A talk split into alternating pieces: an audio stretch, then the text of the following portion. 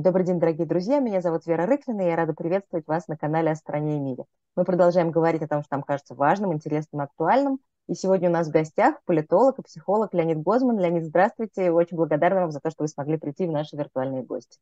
Спасибо, что позвали, у вас прекрасное всегда интервью, я постараюсь соответствовать. Спасибо. Леонид, ну, собственно, говорить мы будем, конечно, о войне, о России. Вот уже почти два года война в Украине, и уже понятно, что эта война с нами, со всем миром, видимо, надолго. И мне бы хотелось начать сразу наш разговор вот именно с этой отправной точки. Затяжная война в Украине, затяжная диктатура в России, затяжная эмиграция для тех, кто уехал из России и хочет туда вернуться. Что для вас самое главное вот в этом состоянии затяжного момента? Как для политика, как для политолога, как для рядового человека?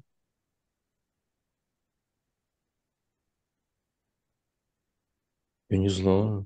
Я не знаю, я не понимаю, как ответить на этот вопрос, потому что, э, потому что все хреново, э, потому что, э, понимаете, как бы есть разного уровня трагедии. Есть трагедия в целом нашей страны.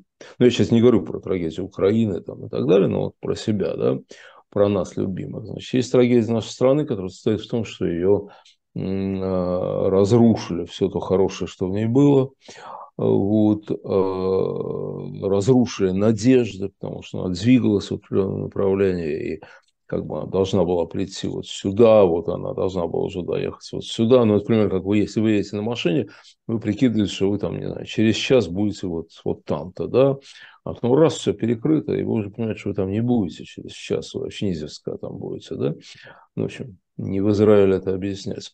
Вот, значит, это вот трагедия страны. Дальше есть, так сказать, общая трагедия, ну, народа, или, по крайней мере, нашего социального слоя, да, общая для нас, для всех. То есть мы, мы стали изгоями, не только страна стала изгоем, каждый из нас стал изгоем, потому что, когда тебя спрашивают «Where are you from?», и ты говоришь из России, то, в общем, возникает, очень часто возникает напряжение, и ты должен объяснять, что да, ты из России, но ты против Путина там и так далее. Я думаю, примерно так же чувствовали себя немцы сразу после войны. Вот. И есть сложная, иногда трагическая ситуация своя у каждого из нас. Что мы потеряли? Каждый из нас, мы разное потеряли, да, как нам жить дальше, как нам остаться людьми. И да, конечно, переход в такую затяжную фазу, он все это обостряет. Когда украинские войска освободили Херсон, то многим из нас и мне казалось, что вот это как бы предвестник победы, что это вроде освобождения Парижа от гитлеровцев. Что да, еще Рейх силен, еще существует, но он точно погибнет в обозримом будущем. Вот мне казалось, что это, так сказать, как Париж был предвестием Берлина, так я думал, Херсон предвестие Крыма и, значит, краха Путина. Ой, ну вот похоже, что затягивается. Как вам кажется, в этой ситуации затягивания краха Путина, что будет происходить с обществом? Я объясню, почему я сразу задаю этот вопрос. Я только что прочитала вашу статью, она мне показалась чрезвычайно любопытной, и вы там делите э, отношение к России и к происходящему как бы на две точки зрения. На точку зрения извне и на точку зрения изнутри. Причем это извне и изнутри, это не физическое расположение, да, а именно какое-то... оптика, взгляд человека. Ну, а... да. Ну, ну, тогда давайте скажем, что статья в Moscow Times, э, и если у вас будет возможность дать на нее ссылку как-то на экране, то дайте, конечно. Вот. Она очень большая, она сорок пять тысяч знаков, но вот некоторые, некоторые интеллектуально активные люди, как вы, находят все силы ее прочесть. А, значит, э, ну да, конечно, это разное. Конечно, это разное, понимаете, все всегда, когда мы смотрим извне и изнутри, это разное. Когда мы смотрим на, там, я не знаю, у человека что-то болит, да, и он по этому поводу там стонет, еще что-то. мы видим какого-то капризного, несдержанного человека, например. Да, я сейчас такой пример случайный достаточно. Да? Но если вы посмотрите на него изнутри, если вы постараетесь стать им, то вы увидите, что это реальная боль, это не каприза, это на самом деле боль. Да? Вот. Поэтому это всегда так. Когда на нас смотрят извне, на наше общество, и вы правы, извне это и, и не обязательно там французы, немцы и так далее, это могут быть и российские люди, но люди, которые либо давно уехали, либо уехали, может быть, недавно, но, так сказать, отрясли прах с ног и говорят, все, я с этой, с этой проклятой страной дела не имею и так далее. Вот. То это предельно как бы некомплементарно. Генетические рабы, орда, обреченность на диктатуру, никогда ничего хорошего у них не будет, значит, никаких иллюзий быть не должно. Максимум, что, с чем могут согласиться такие люди, смотрят извне, что в России, да, иногда рождаются какие-то нормальные люди, иногда они могут что-то сделать полезное для мира, ну, надо просто их вывести всех и все, да, там полпроцента населения, и да, их достижения остаются там, Ласкала открывается, сезон Ласкала открывается Мусоргским, там, ну, и так далее, да, и Достоевский никуда не делся, но, тем не менее, с этими людьми дело иметь нельзя. Когда мы смотрим изнутри, то мы видим, что все на самом деле не так просто и однозначно. И не к тому, что оно лучше, оно может даже еще хуже. Но оно неоднозначно. То есть мы что видим? Мы видим, что нет никакой массовой поддержки войны. Нету, нету, да. Вот. Один мой близкий человек недавно провел два с половиной месяца в Москве и говорит, что букву Z видел один раз на автомобиле. Один. Все. Больше, больше, больше не видел. Да? Даже на ментовских машинах ее больше не рисуют сейчас. Вот. Значит, есть очень маленький процент, я не знаю, три-четыре процента, пять процентов безумных Z-патриотов, да. Ну да, конечно, есть. А где их нет? Они везде есть. И во Франции, и в Германии, и в Израиле, наверное, тоже есть. Вот. Но есть там процентов пятнадцать-двадцать сознательных противников войны, но все остальные индифферентны, всем остальным наплевать на все на самом деле. Просто наплевать, понимаете? Как им было наплевать на Брежнева, как им было наплевать вообще на все, на Афганистан, на Чечню, ну вот на все наплевать, да?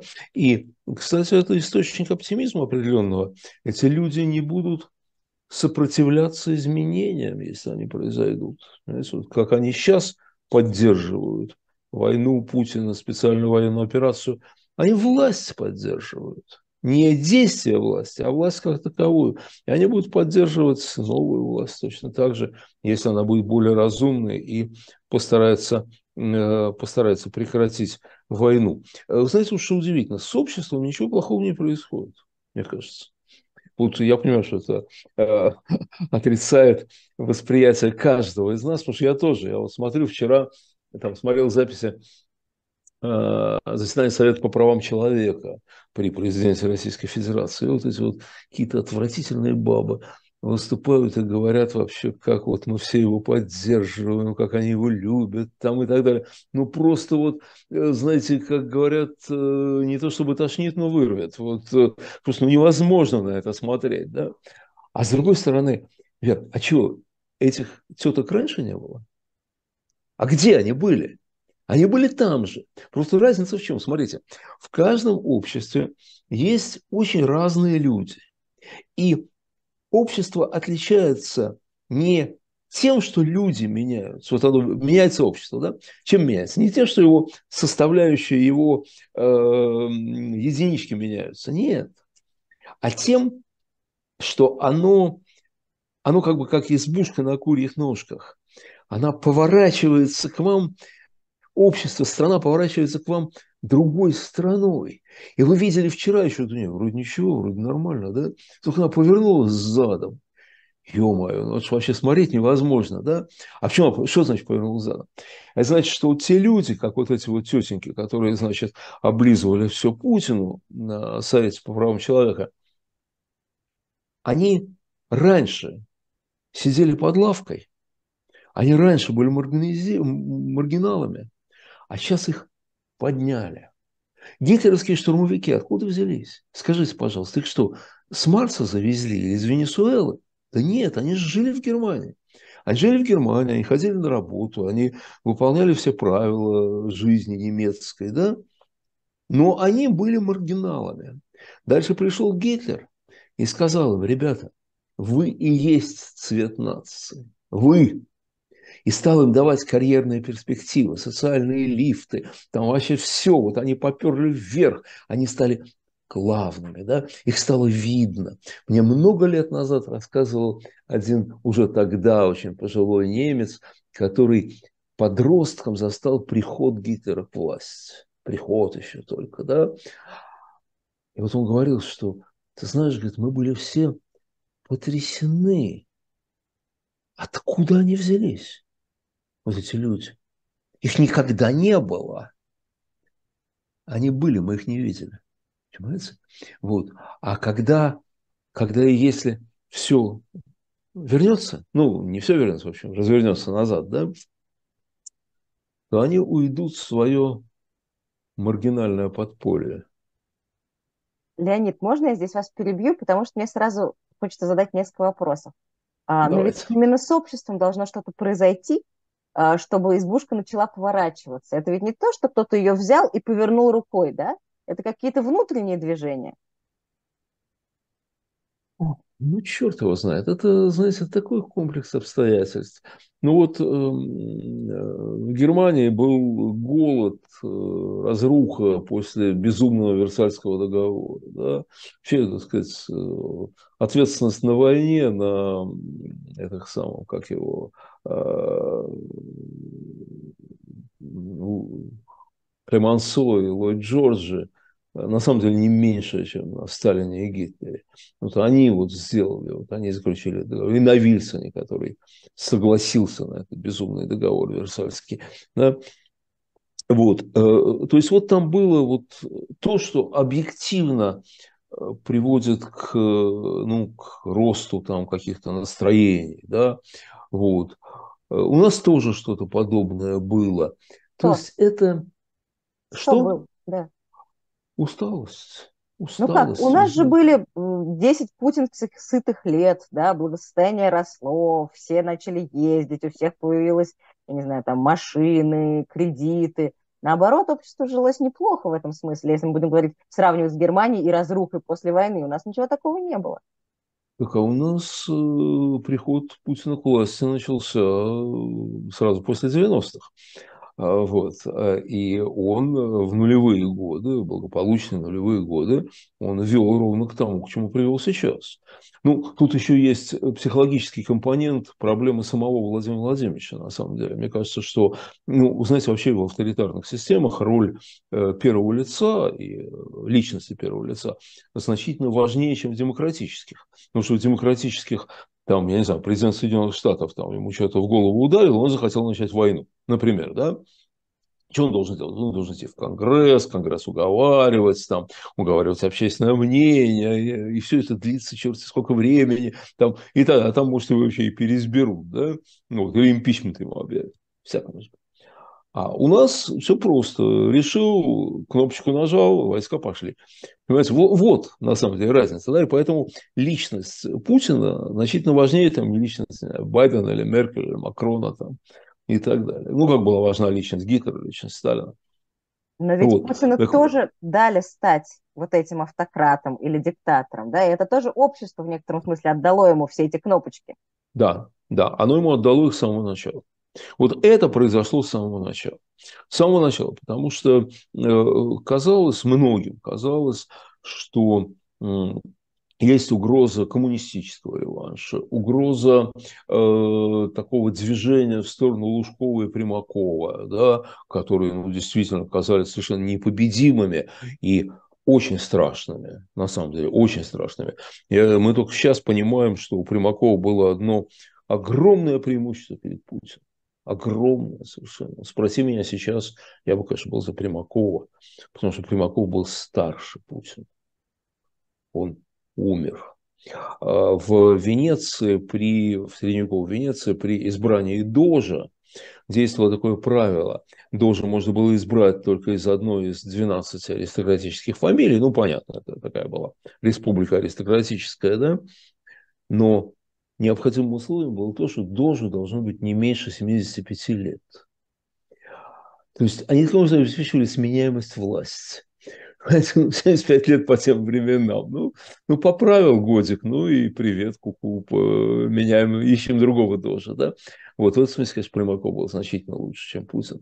Вот. Так, с самого начала боялись, боялись, смотрите, боялись коммунистического реванша, боялись Лужкова-Примакова, Ельцин очень боялся, боялись хаоса в стране, потому что эти все...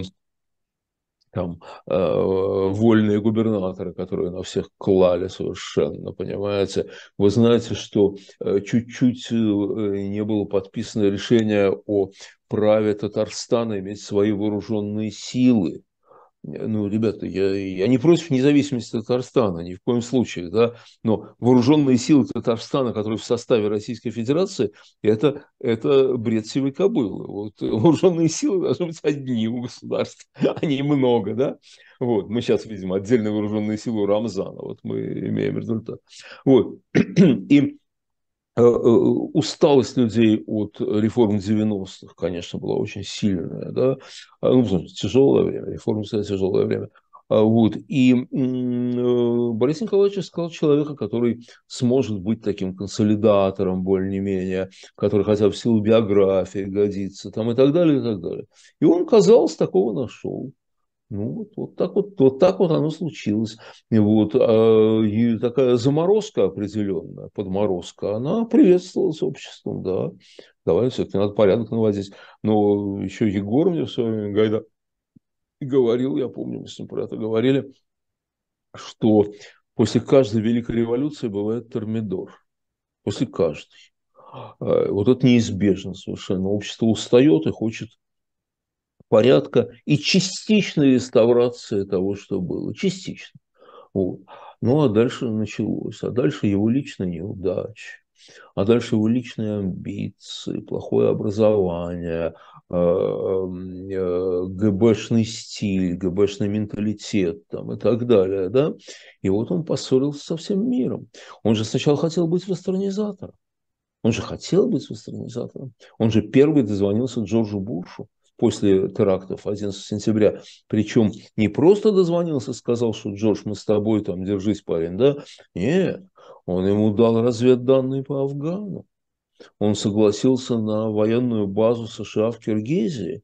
Он сделал под... аэродром подскока в Ульяновске для НАТО. То есть вообще нифига себе. Он много всего сделал, да? Но просто почему все сорвалось? Потому что он хотел быть не просто членом клуба, они не возражали. Он хотел быть старшим членом клуба. Он хотел восстановить Ялту, когда большие пацаны собираются и делят планету на части. А это не получилось, да? Тогда он попытался возглавить антиамериканский мир. Тоже не получилось, потому что кто он для Эрдогана, или для Си, или для Хаменеи. Вот. Ну, а тогда уж он совсем обиделся и пошел, пошел в разнос. Здесь его личность очень большую роль играет, мне кажется. Ну, как личность Гитлера, как личность Сталина. А как вы думаете, он же когда-то сейчас прямо на днях летит в Саудовскую Аравию, потом к нему приезжает кто-то тоже из ближневосточной страны? То есть складывается Иран, ощущение... Президент Ирана. Точно, президент да. Ирана приезжает, да. Складывается ощущение, что он пытается теперь вот, вот эту поляну себе поднять как-то, как-то здесь. Ну, он же давно пытается, он же давно пытается, конечно. Но я не знаю, настолько ли он неадекватен, что он не понимает, что подмять не получится. И с Китаем он явно согласился на вассальную зависимость. Очевидно, согласился. Может, он и с арабами согласится, я не знаю, на что-нибудь. Потому что э, Саудовская Аравия, Саудовская Аравия абсолютно самодостаточна. И Путин не нужен. А вот и ему нужны деньги, ему нужны... Э, ему нужно оружие. Ну, у саудитов он вряд ли оружие возьмет. Может быть, деньги, может, кредит. Ну, скоро узнаем. Ладно, оставим Путина и его личность в стороне. Немножко вернемся, давайте, к обществу, к России. Собственно, вот что меня интересует. Вы много лет занимались политикой. Как вам кажется, возможна ли политика сегодня в России в диктатуре? Да, есть ли она вообще? Политики как борьбы, легальной, публичной борьбы за власть, которая осуществляется по определенным процедурам, разумеется, у нас нет. Причем ее очень давно уже нет. Ее нет. Ну, в общем, она еще так, что-то булькала немножко в нулевые годы, но уже во второй половине нулевых она закончилась. И, конечно, вообще ничего подобного нет. Да? Вот. Мы что, на этой электоральной процедуре, мы что, решаем, кому быть президентом Российской Федерации, что ли? Нет, конечно, уже не решается, поэтому не политика. Но есть другое, понимаете, нельзя все сводить к политике. Жизнь-то продолжается. Жизнь просто. Люди продолжают жить. Вот. Люди продолжают жить. И они, и э, часть людей продолжают жить, ну, думая о стране и как-то соотнося себя со страной. И мне кажется, это очень правильно. То есть, вот, на самом деле, знаете, в чем наша трагедия уже? Не трагедия страны, которая превратилась в какое-то средневековье, уже туда свалилась и продолжает лететь куда-то вниз, там, не знаю, к Ивану Грозному, к Орде, вот туда, да? К сожалению, ведь, казалось, нормальной страной становимся. Я говорю про нашу трагедию, человеческую. Да? Смотрите. Чего нас, чего нас лишили? Нас лишили страны, нас лишили будущего, да? Ну, просто будущего, такого как бы предсказуемого будущего. Мы не можем планировать ни черта, ни для себя, ни для своих детей, там, и так далее. Вот. Я не играю с телефоном, у меня просто некоторые тезисы записаны. Вот. А, значит, а, а, вот перед каждым из нас стоит личная задача – это выжить. Психологически выжить, сохранить себя. Потому что, понимаете, у нас отобрали тот мир, к которому приспособились, к которому мы научились жить. Мы, вот, знаете, я когда попал э, не своей волей в Германию, я понял, что вот эмиграция – это потеря социальной компетентности. Вот когда у меня в Москве тек кран, то я открывал телефон, звонил водопроводчику знакомому и говорю: Коль, у меня опять течет, слушай, зайди, сделай что-нибудь. Да? Коля говорил: хорошо, сегодня не могу, поэтому ты перекрой, вон там такое красное колесико есть, ты его закрой, течь не будет, а завтра я приду и сделаю. Да? Ну, нормально совершенно, абсолютно нормально. Или там машину поцарапал, или еще что-то случилось, или заболел, или там кто-то из близких заболел, я знаю, какому врачу звонить, ну и так далее, да? Вот. Мы, это лишились, мы этого лишились не только те, кто за границей, но и те, кто в России тоже, потому что, ну, потому что жизнь слишком изменилась, да? Значит, и... смотрите, нас толкают. Нас толкают к депрессии, к алкоголизации, естественно, да, потому что а что еще делать, кроме как пить-то?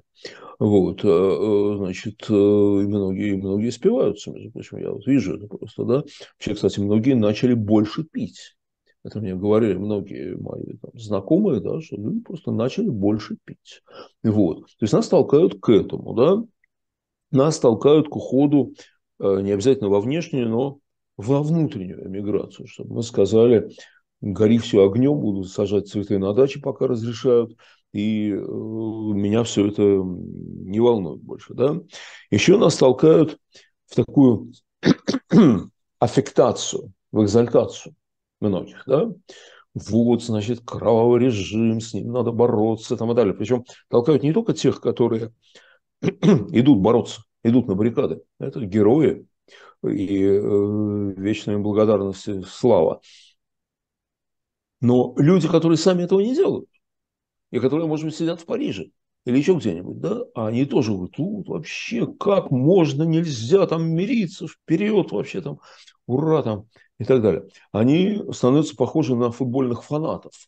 Для меня самая, одна из самых жалких категорий людей, которые, значит, сами в футбол не играют. Понимаете? Вот они не играют в футбол. Ну, может, вообще и не умеет, на поле никогда не выходил. Да? Но он живет вот этой игрой. И у меня всегда вопрос: мужик, а ты что по жизни это делаешь? Нет, ну это понятно, ты фанат вот какой-то там команды, да? А делаешь ты чего? Кроме того, что сидишь и за них переживаешь, да? Вот у нас часть людей становится вот такими вроде фанатами, значит, давай, мол, вот, бороться с кровавым режимом, хотя сами они этого не делают, да? Сами они этого не делают. Вот. И мне кажется, мне кажется, что мы не должны ни от чего отказываться. Мы не должны отказываться от страны. Потому что если мы говорим о горе, оно огнем, да, к чему нас толкают, мы тем самым перечеркиваем собственную жизнь. Вера, а я зачем столько лет учил студентов эм гэ у? Я, страшно сказать, с семьдесят шестого года в эм гэ у работал. И сеял разумное, доброе, вечное. Да? Если я говорю, да хрен с ней, с этой страной, значит, я все зря делал. А еще я участвовал в нескольких очень важных для России проектах. Ну, реально важных. Ну, типа там реформы энергетики. Да? И мы преодолевали огромные сложности. Мы прорывались вообще через эти самые...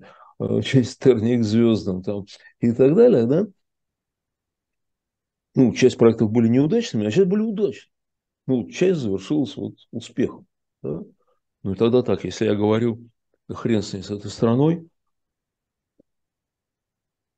значит, так я все зря делал. Я все зря делал. Зачем я строил? Понимаете?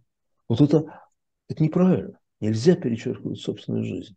Ни в коем случае. Леонид, ну а mm. как же, как же так, если получается, вот я тоже много про это думаю, не сравнивая себя с вами, да, ну, грубо говоря, если мы будем говорить о там, нашем условном круге какой-то интеллектуальной э, жизни и так далее, э, про то, что мы делали, про то, как мы работали, про то, что мы строили, но результат-то один, мы к нему пришли. Mm. Отменяет ли Отменял ли Гитлер Гёте? Нет, не отменял. Хотя, конечно, можно было бы сказать, ну, что ты Гёте воскресить, да, поднять из могилы. Если он что-то там стихи, стихи морал, да? О, посмотри на фюрера. Посмотри на этот кошмар. Фюрер, штурмовики, все это жлобье власти, да? Вот. И, и чего? И чем ты, что ты делал? Да? Ну, хорошо, посмотрите на сегодняшнюю Германию. В общем-то, Гёте внес свой вклад. Понимаете? Вот. Очень важно бежать на длинную дистанцию. Очень важно бежать на дистанцию, которая длиннее твоей жизни. На самом деле. Вот это очень важная вещь. У нас должен быть другой масштаб времени. Другой. Вот посмотрите. Ведь... мы не возвращаемся назад. Вера, только кажется, что мы назад возвращаемся. Путин не восстанавливает Советский Союз, нет? Он восстанавливает Российскую империю. Пытается восстановить, и хрен ему не получится, да? Но, допустим, он не отрицает величайшего достижения девяностых годов. Это э, э, рыночная экономика. Он ее искажает, он ее делает уродливой, отвратительной там, и так далее, но он ее не отрицает, он не пытается восстановить социалистическую экономику. Да? А у нас семь десятилетий частная собственность была преступлением сама по себе. Да? Значит, и страна была абсолютно обречена на голод, на вымирание там, и так далее. Она жила, начиная с двадцать пятого октября тысяча девятьсот семнадцатого года, она жила только проеданием запасов. Больше, больше ничем. Да? Просто когда запасы кончились, и режим их, их не кончился, да, и хорошо, да, вот, то есть э, э, э, сегодняшняя катастрофа Это не повтор сталинской катастрофы. Нет, это другая катастрофа. Это другая катастрофа. Да? И надо понимать ее отличие. И надо понимать и какие шансы на ее преодоление. В наших это руках или нет? Я думаю, что нет, не в наших, к сожалению. Да? Но очень важная задача перед, перед нами понять, как сделать так, чтобы после Путина не возник запрос на нового Путина. Понимаете? Вот. А, а у вас есть для этого? Ну, некоторые есть, еще в конце концов. Вот. Рассказывайте. Ладно, хорошо. Разоружаюсь перед партией.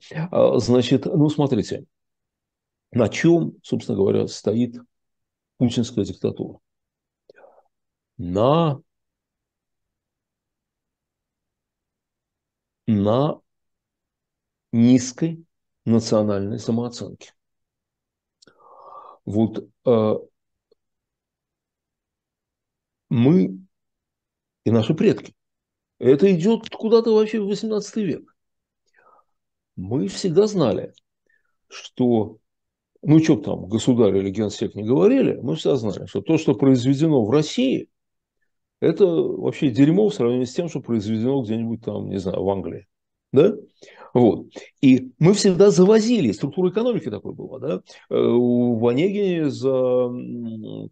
за лес и сало возят к нам э, из Лондона, да? Вот. Мы завозили все, мы завозили там шпаги, кареты, платья, ткани, э, ну все, все завозили, да? Вот. Ну и, соответственно, вырабатывалась такая самооценка, что мы на самом деле дерьмо, а вот там где-то что-то есть, да? А люди не хотят к себе плохо относиться, им это не нравится, им это не нравится. Понимаете? И поэтому приходит вот такой, как Владимир Владимирович, да, и говорит: да вы что, ребята? Да, кстати говоря, смотрите, вот, вот, это, вот, вот это реальная ошибка девяностых годов, да, что мы этого не сделали. Помните, был лозунг классный совершенно: догнать Португалию. Вот. Он, по-моему, даже еще в начале нулевых был. Причем лозунг совершенно правильный. Мы хотели догнать Евросоюз. Чтобы догнать группу бегущих перед тобой, надо догнать того, кто бежит сзади них всех. Да? Значит, сзади всех бежала Португалия, давай догоним Португалию. Абсолютно правильная идея. Только мой друг, которого вы тоже хорошо знаете, сказал, что это не вызывает эрекции духа. Вот дух, дух на это не встает. Понимаете? Вот, догнать Португалию. Надо что-то другое. Да? Вот. Окей, пришел Путин и сказал: ребята, да вы самые лучшие. Вы самые лучшие. Вы вообще соль земли. Кстати, ровно то же самое, что сказал Гитлер. Ровно то же самое, да? Вот. Ну, дальше пошли там идиоты, которые говорят, что у нас дополнительные хромосомы, мединские, да? Ему никто не сказал, что дополнительные хромосомы – это тяжелейшая, обычно смертельная болезнь. Вот. Так что в каком смысле он прав. Вот. Значит, но вы самые лучшие. Путин пока не сказал, что мы высшая раса. Ну, в общем, он ближе, идет к этому, уже, уже почти сказал. Да? Окей, вы самые лучшие. Тезис номер раз. Тезис номер два. Нам все завидуют. Тезис номер три. Они не могут стать такими, как мы, ну, потому что мы лучшие, а они говно. Вот. Отлично, да? Тезис номер четыре. Поскольку они нам завидуют, не могут стать такими, как мы, то они хотят нас э, унизить, гнобить, поставить на колени и так далее. Вот. Тезис номер пять. Мы самые сильные, мы всех под лавку загоним. Ну, скажите, отличная же картинка. Ну, отличная картинка. И поэтому люди в это верят. Вот. Что ему удалось? Ну, не только ему, это вот исторически было представление о враждебности мира по отношению к нам. Но он, конечно, это развил просто потрясающе. Да? Еще давно, еще в нулевых, фокус-группу проводили с подростками и спрашивали, кто был нашим союзником во время Второй мировой войны, во время войны с Гитлером. Китай. Монголия, там еще чего-то, да? А, ну, а ведущий спрашивает: ну, а еще, а еще, а еще. И ребенок говорит: ну, не американцы же. Знаете, вот. Так? Значит, все нас ненавидят. Все нас ненавидят. И поэтому вот это вот такая очень хорошая, удобная, удобная картинка. Вот на этом он возник. Да? Дальше. Второй, вот этот миф. с которым надо бороться. А что значит бороться? Не просто говорить: да нет, ребята, все не так. Это не работает. Надо давать, и это огромный интеллектуальный вызов, надо придумать, чем гордиться. Надо придумать, чем гордиться. Да? Вот Израилю есть чем гордиться, понятно, да, вон какие достижения за э, там, э, меньше восьмидесяти лет, семьдесят пять лет существования, да, а вот какие, какие фантастические достижения, да, вот. Америке есть чем гордиться, Франция есть чем гордиться. А чем нам гордиться? Чем нам гордиться? Что хорошего сделал Советский Союз, например, да? Ну, я вспоминаю две вещи всего. Да? Это победа над Гитлером, ну, где действительно был вклад гигантский совершенно советского народа, и э, э, полет Гагарина. Все. Я больше не помню. Я больше не помню за советский период, чем нам гордиться. Да? Если мы берем всю Россию, то у нас, ну, есть, да, да, культура, великая культура, да, которая там, Толстой, Пушкин, там, ничего не скажешь. Вот. Правда, правда была. Не, не у всех народов такое есть. Да? Вот. Но это как-то так оторвано от нашей жизни. Да? У нас очень много было достижений, связанных с борьбой за свободу, с борьбой с диктатурой. Вот они, да, действительно были прекрасны. Да? И там князь Голицын, и декабристы, и великие реформы Александра, Александра второго, да? И там юнкера, которые вышли на бой с большевиками вот, в первые дни после большевистского переворота, там, ну и так далее. Вот все это было действительно. Да?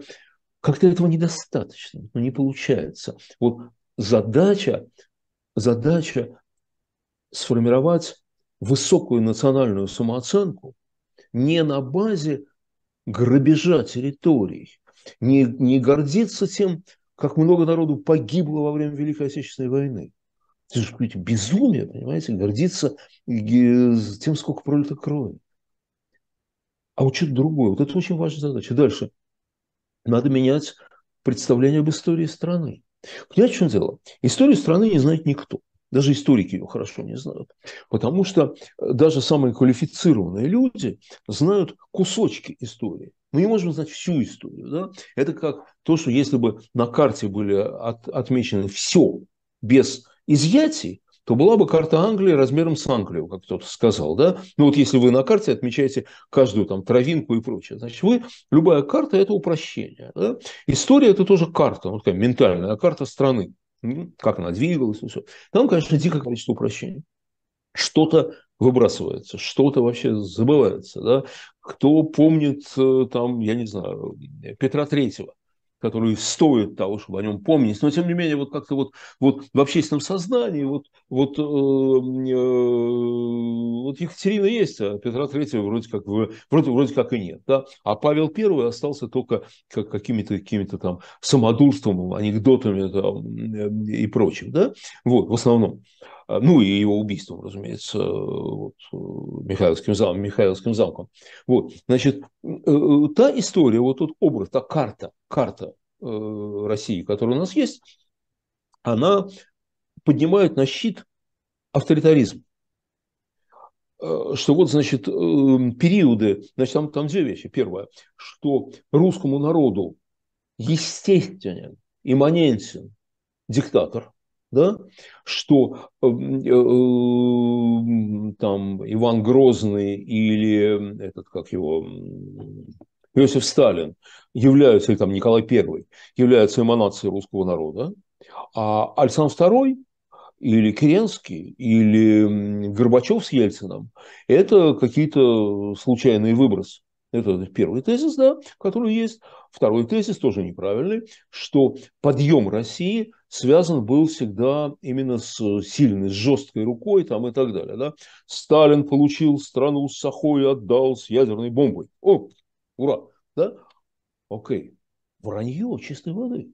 Вот и то, и то вранье, понимаете? Во-первых, кто более соответствует русскому народу, никто не знает. Тем более никто не знает, что такое русский народ. Понимаете, вот у Натана Яковлевича Эдельмана были прекрасные рассуждения, у него есть книга «Грани веков» о Павле Первом, вот, где он говорит, что Павел поссорился со всей страной, и поэтому его убили. Потому что не просто потому, что заговорщики могли пройти к нему в опочивальню. Нет, Потому что заговорщики знали, что, это уже, по-моему, мой тезис, а не Натана Яковлевича, что заговорщики знали, что их поддержат, что никто их не осудит. И даже если переворот провалится, и они пойдут на плаху, то их не осудят. И действительно их не осудили, когда объявили, что государь скончался апоплексическим ударом. На Невском проспекте были народные гуляния, причем гуляла чистая публика. Офицеры, аристократы, они и вышли праздновать это, это событие. Да? И граф Палин со товарищи это прекрасно, прекрасно, э, прекрасно понимал. Вот. Так вот, э, э, а был народ, да, и вот Натан Яковлевич говорит, что кто-то был весь русский народ, с которым поссорился император. Значит так, тридцать три миллиона человек, крепостные, рабы, неграмотные. Они что-нибудь знают? Они ничего не знают. сто тысяч дворян, девяносто тысяч сидят в медвежьих углах, водку пьянствуют, там, с девками грешат там, и, и так далее. Им-то что? Значит, весь народ, с которым поссорился к тысяча девятьсот первому году э, э, государь-император, состоял из двора, офицеров гвардии, расформированных в столице, э, э, дворянской аристократии, дворянской интеллигенции там, и так далее. Да? Несколько тысяч человек. Несколько тысяч человек. Вот, окей, сегодняшний народ, конечно, не так разделен, как тогда, но, тем не менее, скажите, пожалуйста, зет-патриотом имманентен, конечно, Иван Грозный или Владимир Путин, естественно. А без меня народ не полный, я тоже народ, да? Только мне-то, мне-то ближе Александр Второй. Понимаете? Александр Второй, Спиранский, э -э -э Гайдар там, и так далее. Вот. То есть это вообще, вообще нельзя. Теперь то, что подъемы страны были связаны с авторитаризмом. Чистое вранье, чистое вранье на самом деле.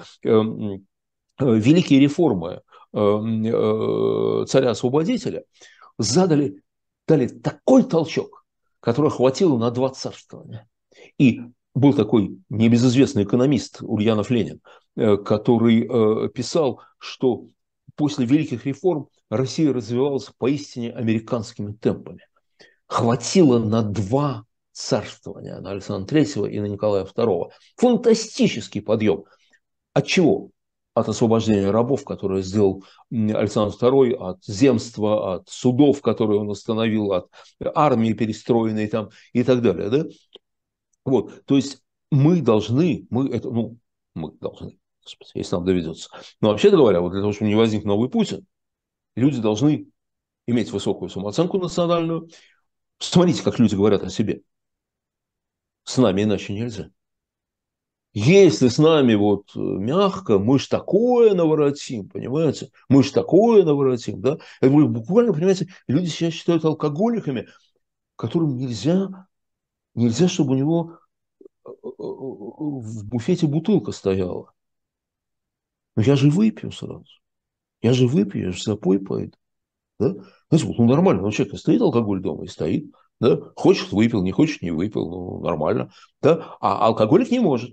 Вот люди видят себя вот такими. С нами, с нами нельзя иначе. Нам нужен Сталин. Нам нужна жесткая рука. Вы же наверняка это слышали много раз от людей, правда ведь? Вот. Так вот, с этим надо бороться. И надо, чтобы люди понимали, что если они хотят, чтобы страна жила хорошо, и они жили хорошо. В стране нужна свобода. Понимаете, свобода для меня, свобода высшая ценность. Я считаю, что и ради нее стоит жертвовать чем угодно. Да? Там и жизнью, и свободой, ну, личной свободой там, и так далее. Да? И, собственно, старался так жить. И многие так старались. А некоторые сидят до сих пор. Но, кроме того, свобода – это прагматика. И людей, для которых свобода – высшая ценность, в любом обществе очень немного, ну, небольшой процент. Но люди должны понимать, и во многих странах понимают, что свобода – это прагматическая необходимость. Вот смотрите, в Ирландии был референдум по разрешению гомосексуальных браков. И выиграли сторонники гомосексуальных браков. В Ирландии разрешены гомосексуальные браки. Ирландия – католическая страна. Одна из самых католических стран мира. А референдум был еще до того, как э, Папа Франциск сказал, если Господь создал человека гомосексуалом, то кто я такой, чтобы его осуждать? Он, это до Франциска было. И они проголосовали за. Потому что они их не любят. Гомосексуалов нигде не любят. Нигде, особенно мужчин. Вот, ну, ну, вот это факт. Это факт. И они проголосовали за их права. То есть ирландцы, голосовавшие за право на гомосексуальные браки, и не, не любящие при этом гомосексуалов и считающие гомосексуализм грехом, вот у них хватило понимания, что нельзя ограничивать человеческую свободу. Вот нельзя свободу ограничивать. Да? И вот они это сделали. Да? Вот это должно быть у нас. Это должно быть и у нас. Вот эта задача. Тогда не будут хотеть Путина.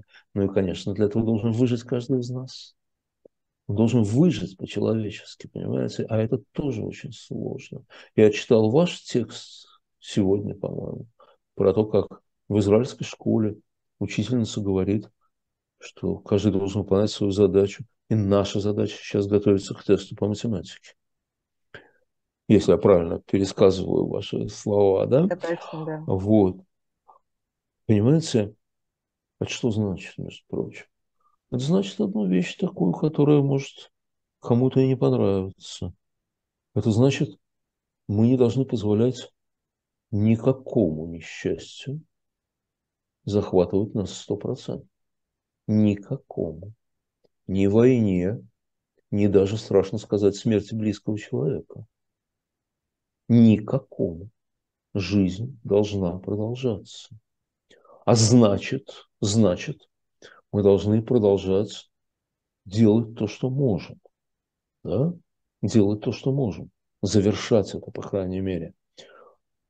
Или поддерживать то, что мы делали раньше. Я давно ношусь с идеей бесплатных онлайн-курсов по истории, по литературе и так далее, которые можно читать нашим ребятам, живущим в России. Вот. Ну, пока они не закрыли интернет. Ну, закроют, будем думать, что делать дальше. Ну, пока-то не закрыли, елки-палки. Что ты беспокоишься, что будет потом? Ты вот сделай сейчас. Да? Вот. Не, не только, понимаете, там, я не знаю, как там читаются всякие курсы за деньги там, и все прочее. Понятно, людям жить надо.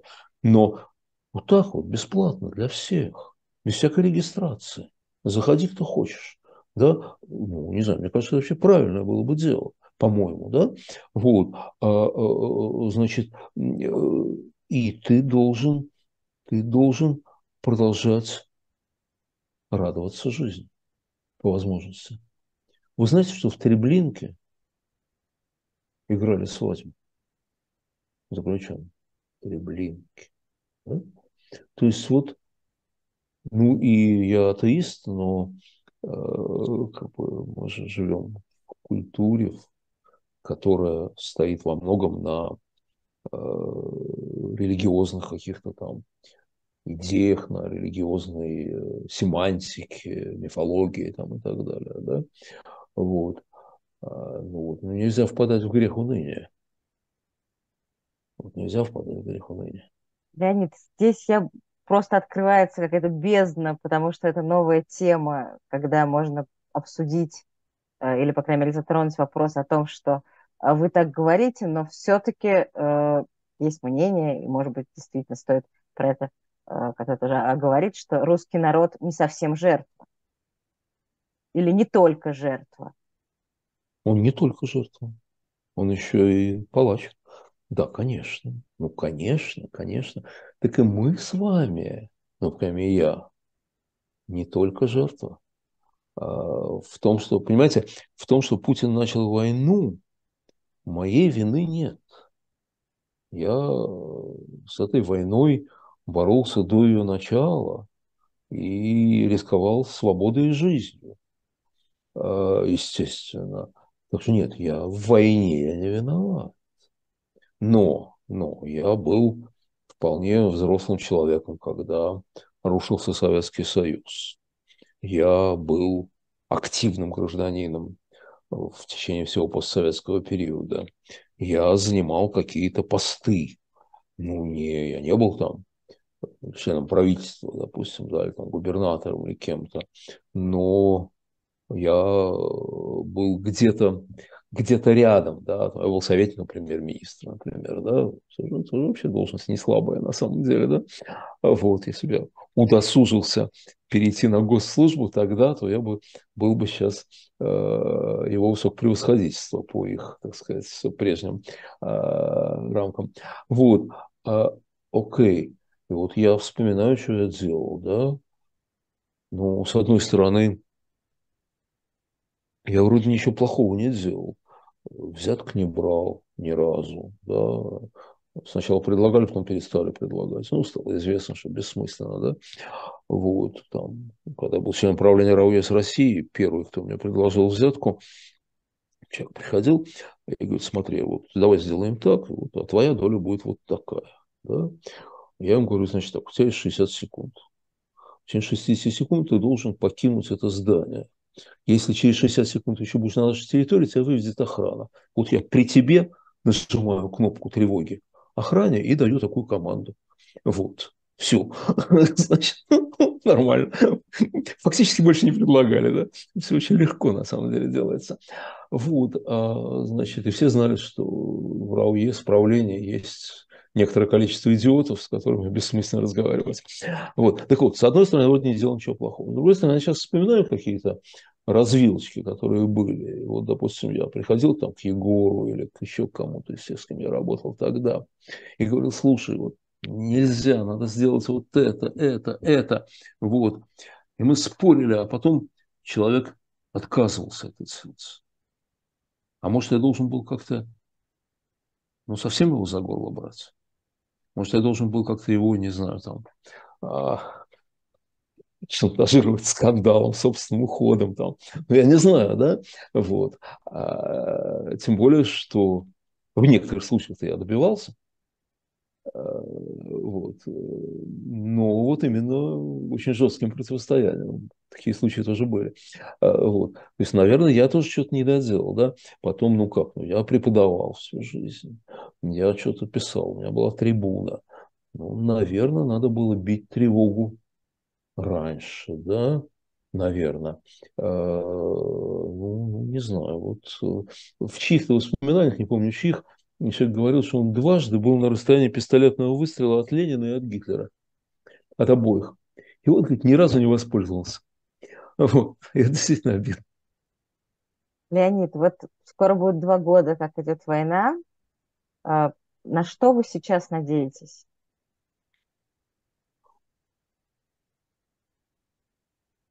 Я надеюсь, ну, как и раньше, и продолжаю восхищаться, как восхищался Украиной, украинцами там.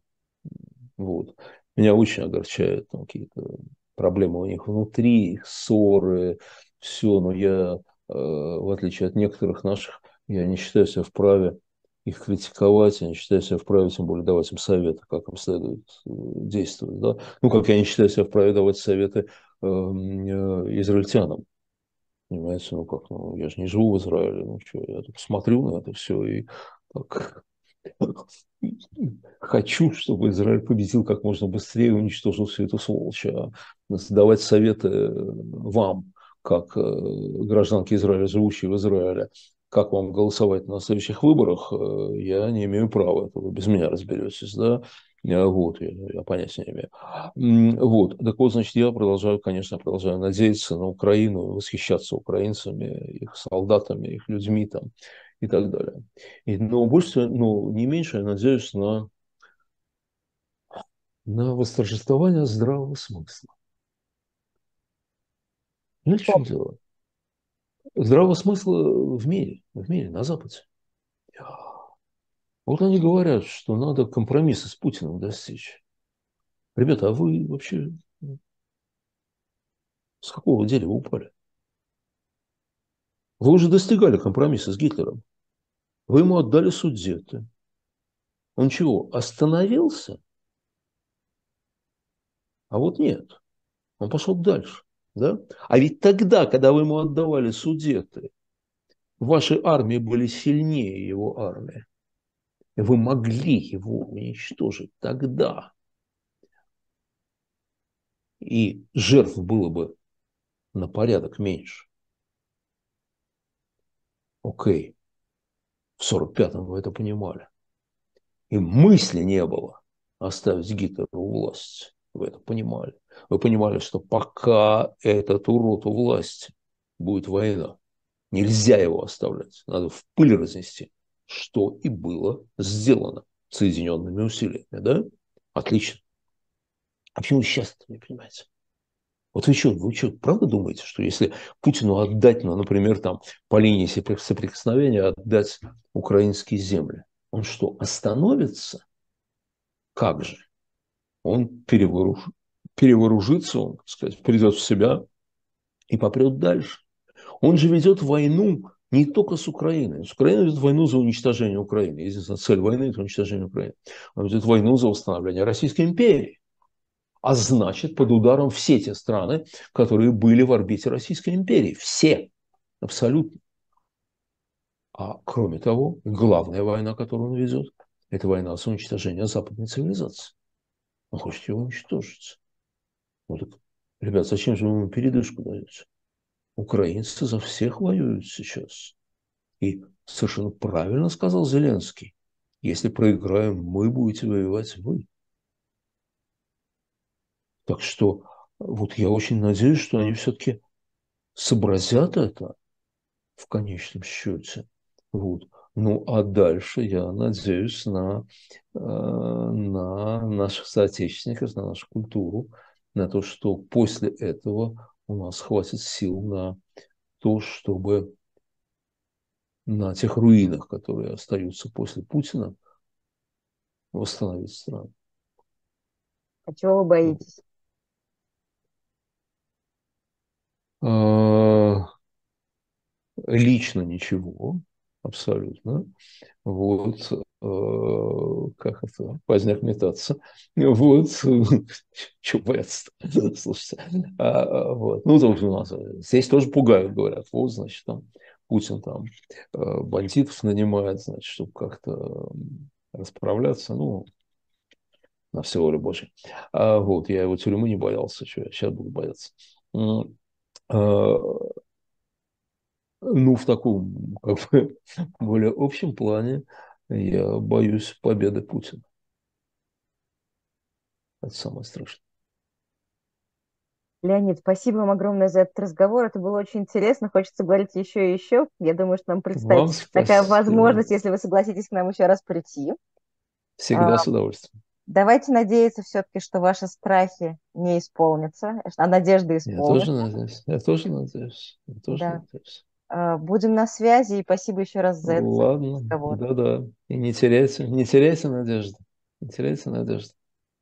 Спасибо. Вот. У Акуджава стихотворение, которое я помню только окончание, маленькое стихотворение, когда а, а, ангел черный говорит, ну его найти, наверное, просто ангел черный, и, ангел черный крикнет, что спасения нет.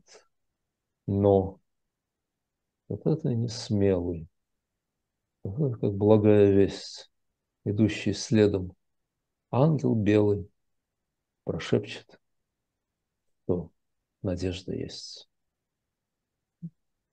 Спасибо вам. Это замечательное завершение нашего разговора. Вам спасибо.